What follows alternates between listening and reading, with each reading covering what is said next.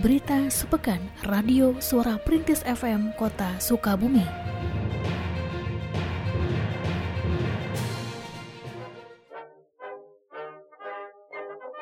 Memastikan momen perayaan Natal dan pergantian tahun baru berjalan lancar, Polres Sukabumi Kota menggelar apel gelar Operasi Lilin Lodaya pada hari Senin 21 Desember 2020 di Lapangan Merdeka Kota Sukabumi.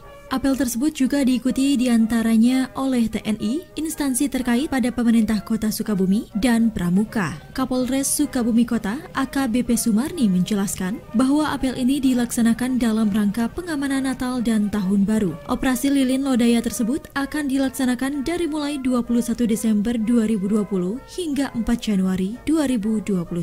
Dijelaskan pula bahwa sebanyak 340 personil Polri, 180 aparat aparat gabungan, termasuk organisasi kemasyarakatan, akan dilibatkan dalam operasi Lilin Lodaya di Kota Sukabumi. Kapolres Sukabumi Kota menjelaskan bahwa selain memastikan keamanan, operasi Lilin Lodaya juga memiliki fungsi di antaranya untuk memastikan ketersediaan bahan pangan untuk masyarakat. Turut hadir dalam apel gelar operasi Lilin Lodaya, yakni Wali Kota Sukabumi, Dandim 0607, Kepala Kejaksaan Negeri Kota Sukabumi, dan Kepala Stukpa Lemdik Polri. Hari ini kami melaksanakan apel gelar pasukan dalam rangka pengamanan e, Natal dan Tahun Baru dalam rangka operasi Lilin 2020. Adapun personil yang kami libatkan, yang kami terjunkan dalam pengamanan yang terlibat di dalam operasi Lilin 2020 ini sebanyak 340 personil Polres,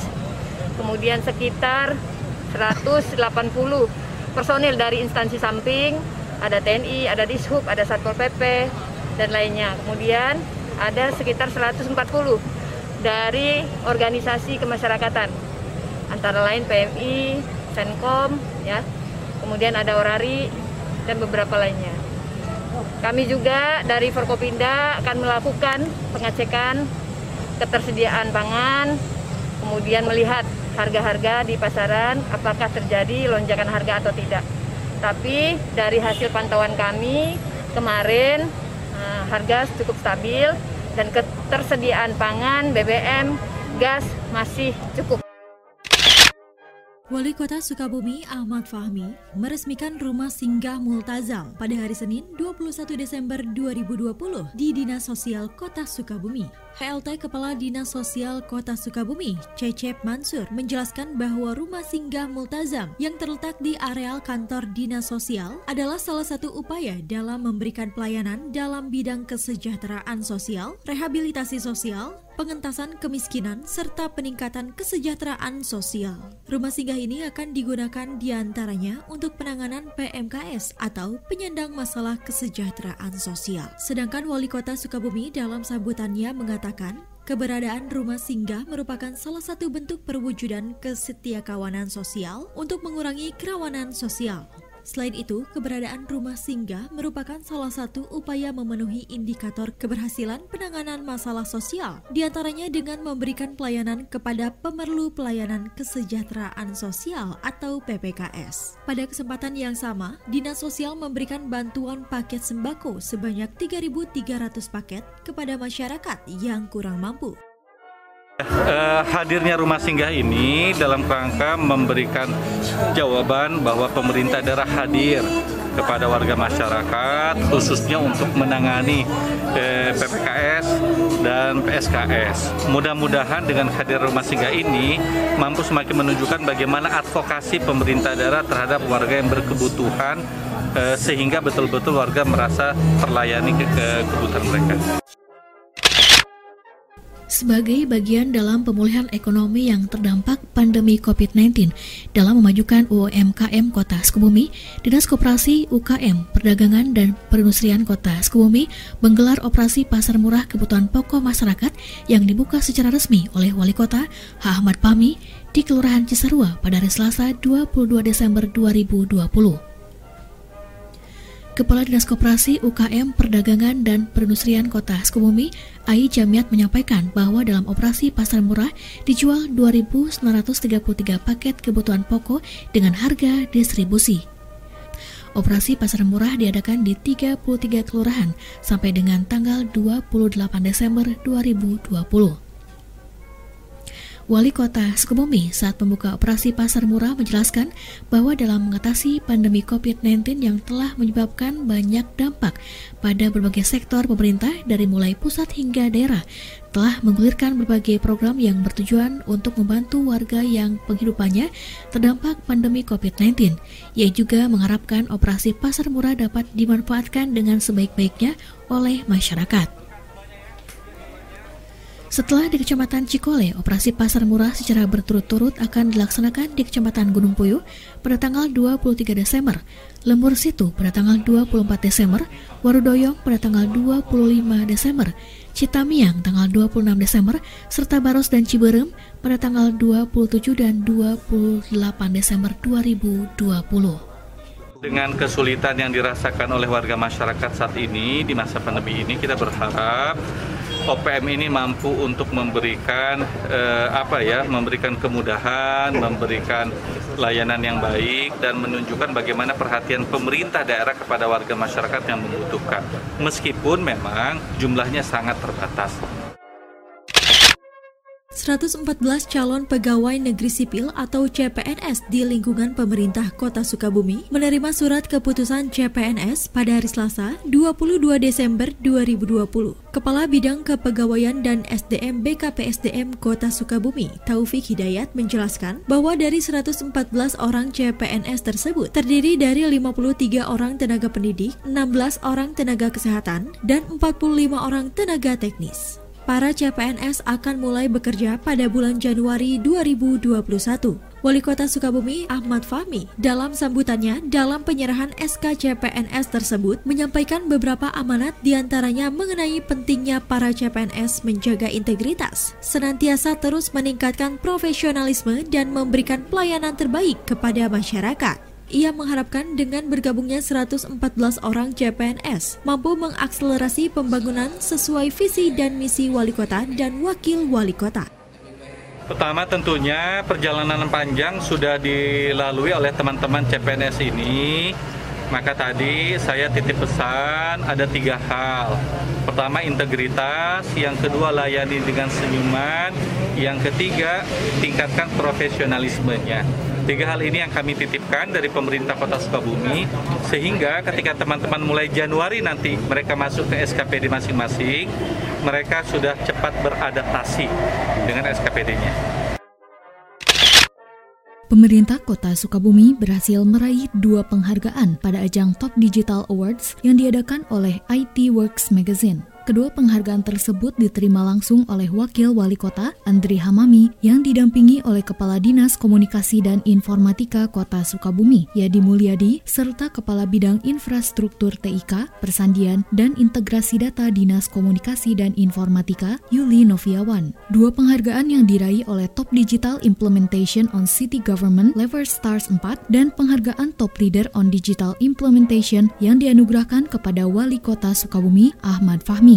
Melansir dari situs resmi IT Works Magazine, ajang Top Digital Awards tahun ini mengalami jumlah peningkatan dari jumlah peserta. Total lebih dari 800 instansi pemerintahan dan perusahaan ikut ambil bagian pada ajang penghargaan terbesar dalam bidang teknologi informasi dan solusi digital tersebut. Wali Kota Sukabumi, Ahmad Fahmi, mengatakan saat ini pemerintah Kota Sukabumi tengah menyiapkan opsi menambah ruang isolasi untuk pasien COVID-19. Hal tersebut disampaikannya usai penyerahan surat keputusan kepada 114 orang CPNS pada hari Selasa, 22 Desember 2020 di Gedung Korpri Kota Sukabumi. Wali kota menyampaikan sejauh ini pemerintah kota Sukabumi masih akan memaksimalkan ruang isolasi yang telah ada di RSUD R. Samsudin SH untuk menangani pasien COVID-19. Namun seandainya kebutuhan mendesak, maka pemerintah kota Sukabumi akan mencoba membuka ruang isolasi baru di RSUD R. Samsudin SH. Pada kesempatan tersebut, wali kota juga menegaskan bahwa sejauh ini belum ada pembahasan apa pun terkait penambahan ruang isolasi di luar rumah sakit. Harus sudah mulai bersiap-siap seandainya eh, kebutuhan ruang isolasi harus bertambah. Sampai saat ini hasil kami koordinasi kita masih akan eh, apa memaksimalkan potensi yang ada di Rumah Sakit R Samsudin SH. Jadi kalaupun ruang isolasi yang sudah ada di R Samsudin SH ini penuh, kita masih bisa di ruangan yang lain untuk kita jadikan ruang isolasi. Hampir setiap rumah sakit Pak sekarang Pak diaktifkan. Hampir setiap rumah sakit sekarang penuh karena tadi penambahan kasus yang terjadi ya. Tetapi sementara sekali lagi kita akan memaksimalkan potensi yang ada di rumah sakit. Kemungkinan mereka Jadi tidak ada tempat khusus Pak semacam darurat gitu. Kalau tempat darurat belum lah, sampai saat ini belum.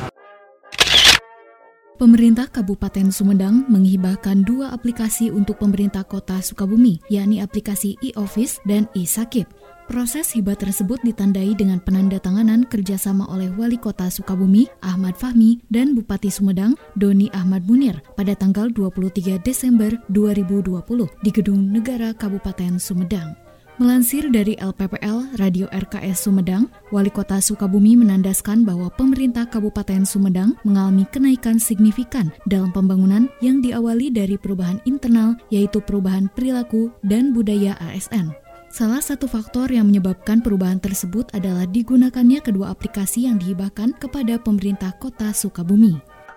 Ya, Alhamdulillah kami mendapatkan informasi di Sumedang ini terjadi kenaikan yang signifikan dari sisi pembangunan yang semuanya diawali dari perubahan dalam internal yaitu dari perilaku dan budaya ASN. Dan ternyata setelah kami telusuri hal-hal tersebut disebabkan karena Sumedang memiliki e-office yang mampu untuk mempercepat dan mampu untuk merubah budaya yang selama ini ada di kalangan ASN.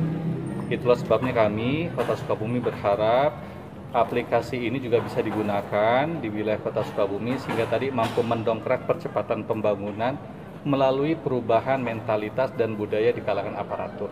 Gitu. Sedangkan Bupati Sumedang menyampaikan penggunaan kedua aplikasi tersebut akan sangat mempengaruhi peningkatan kinerja ASN dan mempercepat pelayanan kepada masyarakat. Ia mengharapkan melalui hibah ini, hubungan antara kedua daerah akan semakin erat. Kebetulan kami ada sebuah uh, instrumen tools yaitu ada e-office dan e-sakit. Ini instrumen. Bagaimana tadi sebagaimana disampaikan Pak Wali Kota bisa merubah budaya kerja, bisa mempercepat, mempermudah, memperingkas pelayanan pada masyarakat dalam menjalankan pemerintahan dan melaksanakan pembangunan. Sehingga ada proses akselerasi dengan pemanfaatan IT ini di antaranya dengan e-office dan dan e-sakit itu eh, manfaat adanya digitalisasi kemudian harapan saya dengan eh, pemanfaatan IT ini tentunya apa yang menjadi target-target eh, kinerja tiap daerah akan mudah diukur dan akan bisa tercapai. Forum Komunikasi Pimpinan Daerah bersama Forum Kerukunan Umat Beragama Kota Sukabumi melaksanakan pemantauan peringatan Natal ke sejumlah gereja pada hari Kamis 24 Desember 2020. Pemantauan tersebut dilaksanakan dalam rangka memastikan peringatan Natal berjalan aman dan lancar, serta dalam rangka sosialisasi protokol kesehatan untuk mencegah penyebaran COVID-19. Wali Kota Sukabumi Ahmad Fahmi dalam kesempatan tersebut mengatakan bahwa pemantauan dilaksanakan ke gereja yang melaksanakan peringatan Natal secara tatap muka karena sebagian lainnya melaksanakan secara virtual. Forkopimda, Ibu Kapolres, kemudian juga Pak Dandim, kemudian juga dengan FKUB, sama-sama kami melakukan pemantauan terkait pelaksanaan Natal di beberapa gereja yang melaksanakan secara tatap muka. Karena tidak semua gereja juga melaksanakan tatap muka, ada yang melaksanakan secara virtual. Tentunya kita berharap pemantauan yang dilakukan rekan-rekan Forkopimda ini pertama kita ingin memberikan jaminan kepada yang melaksanakan tatap muka bahwa pelaksanaan Natal berjalan dengan aman, lancar, sekaligus mensosialisasikan apabila melaksanakan tatap muka protokol kesehatan menjadi syarat mutlak untuk e, dilakukan seperti itu. Sementara itu, Kapolres Sukabumi Kota AKBP Sumarni mengatakan bahwa dalam memastikan keamanan dan kelancaran pelaksanaan Natal, pihaknya telah melakukan berbagai upaya. Sukabumi Kota dalam rangka pengamanan malam Natal dan Tahun Baru di gereja-gereja yang melaksanakan kegiatan ibadah, kita melaksanakan sterilisasi dari Jibom Gegana uh, Polda Jawa Barat. Kami berharap dengan kegiatan ini masyarakat bisa melaksanakan kegiatan ibadah dengan rasa aman dan nyaman. Dan juga kami tetap mengingatkan pengurus di gereja-gereja agar menerapkan protokol kesehatan sehingga masyarakat yang melaksanakan ibadah tetap sehat setelah melaksanakan ibadah. Pemerintah Provinsi Jawa Barat telah melakukan 758 ribu kali PCR test dalam rangka penanggulangan COVID-19. Hal tersebut disampaikan oleh Wakil Gubernur Jawa Barat UU Ruzhanul Ulum dalam konvensi persnya pada 22 Desember lalu. Sedangkan berkaitan dengan tingkat okupansi fasilitas isolasi pasien COVID-19 yang sebelumnya sempat naik, pada minggu ini menurun. Peningkatan juga terjadi pada perekonomian Jawa Barat dengan stabilnya nilai ekspor, kendati perekonomian belum pulih sepenuhnya. Selain itu, dalam konvensi pers tersebut, Wakil Gubernur juga menyinggung mengenai penegakan protokol kesehatan yang akan kembali digalakkan.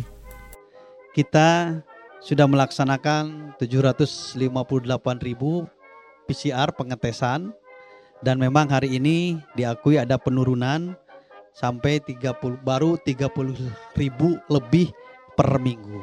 Kalau kemarin sampai 31, 32, sekarang ada penurunan karena memang satu dan lain hal. Kemudian juga tempat tidur atau yang biasa disebut tempat isolasi hari ini seminggu ke belakang ada penurunan. Yang awal kita terisi 76% lebih tetapi hasil evaluasi minggu ini menurun satu persen sekitar 75 persen. Kemudian juga masalah ekonomi, sekalipun situasi seperti ini kita rasakan ada penurunan dan yang lainnya, tetapi masalah ekspor kita tetap nomor wahid yaitu sampai 17 persen ekspor kita dan konsekuensi dari ekspor tersebut ekonomi kita menggeliat sekalipun belum sesuai dengan yang diharapkan. Kemudian juga penegakan disiplin menjelang libur Natal dan Tahun Baru ini seperti yang sudah disampaikan beberapa kali kita akan melaksanakan e, operasi termasuk empat titik yang ada di pintu masuk Jawa Barat termasuk mungkin di dalamnya puncak dan yang lainnya kami akan menyediakan alat-alat uh, tes antigen dan yang lainnya dan seperti yang saya sampaikan kalau mereka yang positif setelah dites dengan permohonan maaf mereka akan dikembalikan.